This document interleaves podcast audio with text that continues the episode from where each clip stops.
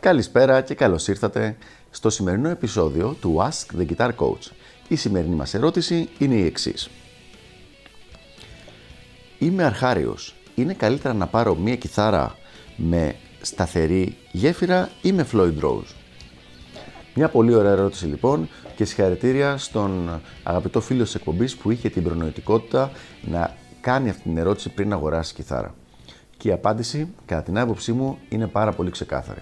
Ειδικά αν είσαι αρχάριος, θα γλιτώσεις πάρα πολλούς μπελάδες, πάρα πολλά ε, γενικά προβλήματα άμα πάρεις μια κιθάρα που να έχει fixed bridge, δηλαδή να μην έχεις Floyd Rose τρέμολο. Όλα σχεδόν θα είναι πιο εύκολα. Δηλαδή, το να κουρδίζεις την κιθάρα θα είναι πολύ πιο εύκολο.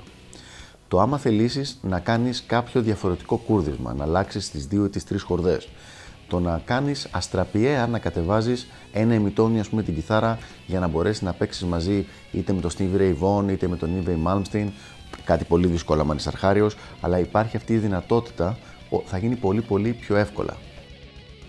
Είναι πολύ πιο εύκολο να αλλάξεις τις χορδές σου και πολύ πιο εύκολο να αλλάξεις το μέγεθος των χορδών. Δηλαδή άμα θέλεις να πας από εννιάρες σε δεκάρες είναι πάρα πολύ απλό αυτό να το κάνεις αν η κιθάρα σου έχει σταθερή γέφυρα, ενώ είναι πολύ μεγάλος μπελάς για κάποιον που δεν ξέρει να, και, και δεν είναι τεχνίτης να το κάνει άμα έχει κάποιο Floyd Rose. Επίσης κάτι το οποίο το κάνει πολλοί κόσμος μετά από κάμποσο καιρό παίξήματος είναι το να μιξάρει τα μεγέθη των χορδών στην κιθάρα του. Εγώ προσωπικά σε πολλά όργανα χρησιμοποιώ εννιάρες στα καντίνια και δεκάρες στα μπάσα. Έχω δει ότι μου βγάζουν καλύτερο ήχο.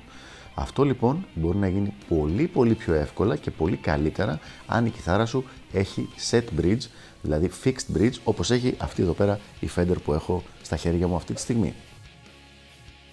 Ένα τελευταίο θέμα είναι ότι θεωρείται, εγώ προσωπικά το έχω δει αλλά όχι τόσο πολύ σαν κάτι τόσο πολύ σημαντικό, ότι οι κιθάρες που έχουν fixed bridge έχουν μεγαλύτερο sustain.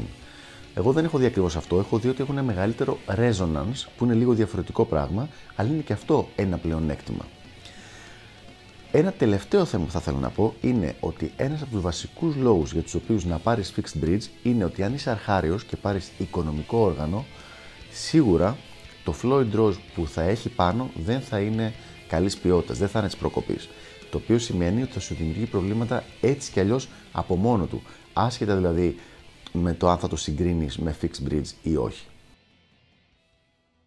Οπότε λοιπόν, φανατικά θα έλεγα να πάρεις κιθάρα με fixed bridge για να ξεκινήσεις και προσωπικά θα πρότεινα και η βασική σου κιθάρα να είναι μια κιθάρα με fixed bridge ακόμα και περνώντας τα χρόνια, δηλαδή όταν θα είσαι και πιο προχωρημένος.